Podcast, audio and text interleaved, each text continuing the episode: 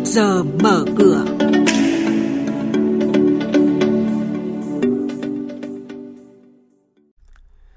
Thưa quý vị và các bạn, công ty quản lý tài sản của các tổ chức tín dụng tại Việt Nam khẳng định thông tin trao sàn 3.000 tỷ đồng nợ xấu trong phiên đầu tiên là chưa hoàn toàn chính xác. Tuần này có 28 doanh nghiệp chốt danh sách cổ đông trả cổ tức bằng tiền, bằng cổ phiếu và chia cổ phiếu thưởng. Thị trường hàng hóa thế giới chỉ số giá nhóm mặt hàng cà phê 6 tháng đầu năm tăng mạnh. Những thông tin chính sẽ có trong chuyên mục trước giờ mở cửa hôm nay.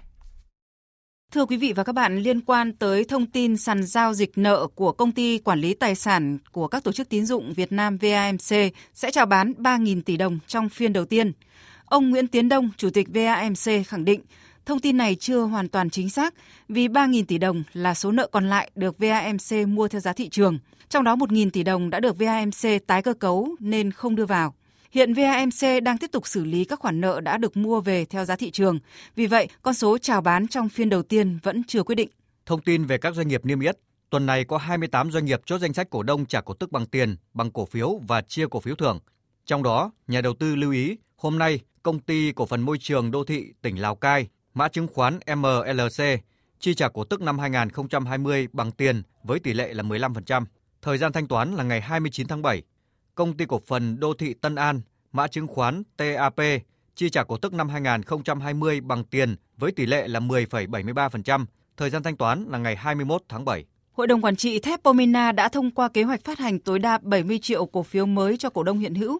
Sau phát hành, công ty dự kiến tăng vốn điều lệ lên hơn 3.500 tỷ đồng, mục đích nhằm tăng quy mô vốn.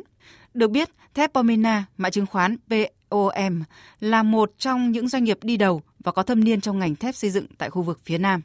Trên thị trường chứng khoán, phiên giao dịch hôm qua, hệ thống mới của FPT đưa vào hoạt động giúp thanh khoản đạt mức 28.000 tỷ đồng mà sàn giao dịch thành phố Hồ Chí Minh không bị treo hệ thống. Đây có thể coi là điều may mắn trong phiên giao dịch vì lực cầu vào mạnh, giúp thị trường giữ được các mốc kỹ thuật quan trọng là 1.400 điểm và 1.410 điểm với VN Index.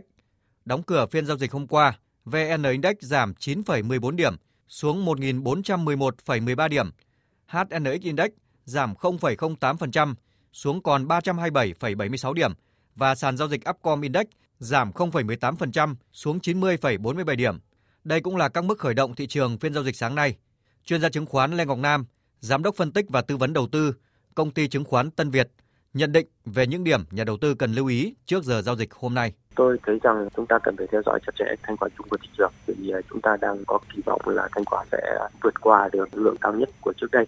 Và đặc biệt là các nhóm cổ phiếu mà hưởng lợi từ việc thanh khoản tăng, ví dụ như nhóm cổ phiếu chứng khoán chẳng hạn.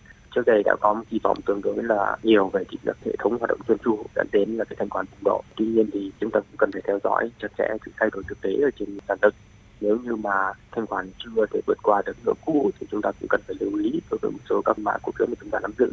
Vì như vậy thì nếu như thanh khoản mà thực sự đã thay đổi lớn rõ ràng là nó sẽ ủng hộ rất là lớn cho đà tăng tiếp tục của thị trường. Quý thính giả đang nghe chuyên mục Trước giờ mở cửa phát sóng trên kênh Thời sự VV1 từ thứ 2 đến thứ 6 hàng tuần trong theo dòng Thời sự sáng. Diễn biến thị trường chứng khoán Biến động giá hàng hóa được giao dịch liên thông với thế giới trên Sở Giao dịch Hàng hóa Việt Nam. Nhận định phân tích sâu của các chuyên gia tài chính, cơ hội đầu tư được cập nhật nhanh trong trước giờ mở cửa. Tiếp sau đây là thông tin từ Sở Giao dịch Hàng hóa Việt Nam giao dịch liên thông với thị trường thế giới. Thưa quý vị và các bạn, tháng 6 kết thúc, đánh dấu nửa năm tương đối thăng hoa của thị trường cà phê. Giá cà phê Arabica đã tăng gần 20%, giao động khoảng 3.374 đô la Mỹ một tấn. Còn giá cà phê Robusta cũng tăng 15% kể từ đầu năm, đạt khoảng 1.707 đô la Mỹ một tấn. Đà tăng của giá cà phê được hỗ trợ rất nhiều từ những lo ngại về nguồn cung do ảnh hưởng bởi điều kiện thời tiết khắc nghiệt ở Brazil cùng với những khó khăn trong việc vận chuyển hàng từ các nước xuất khẩu cà phê lớn như Việt Nam ta, Indonesia và Colombia. Tuy nhiên, gần đây đà tăng giá của cả hai loại cà phê đang có dấu hiệu chững lại. Cụ thể, theo dự báo, trong một vài phiên sắp tới, rất có thể giá cà phê Arabica vẫn chịu nhiều áp lực khi đồng nội tệ của Brazil liên tiếp giảm giá khiến nông dân đẩy mạnh tốc độ bán hàng. Ngược lại, giá cà phê Robusta vẫn được hưởng lợi từ các thông tin cơ bản Dữ liệu thương mại của chính phủ Indonesia công bố xuất khẩu cà phê Robusta của quần đảo Sumatra tháng 6 là 143.100 bao, giảm 56,5% so với cùng kỳ năm ngoái, do ảnh hưởng của giá cước tàu biển tăng và thiếu hụt container ở khu vực châu Á.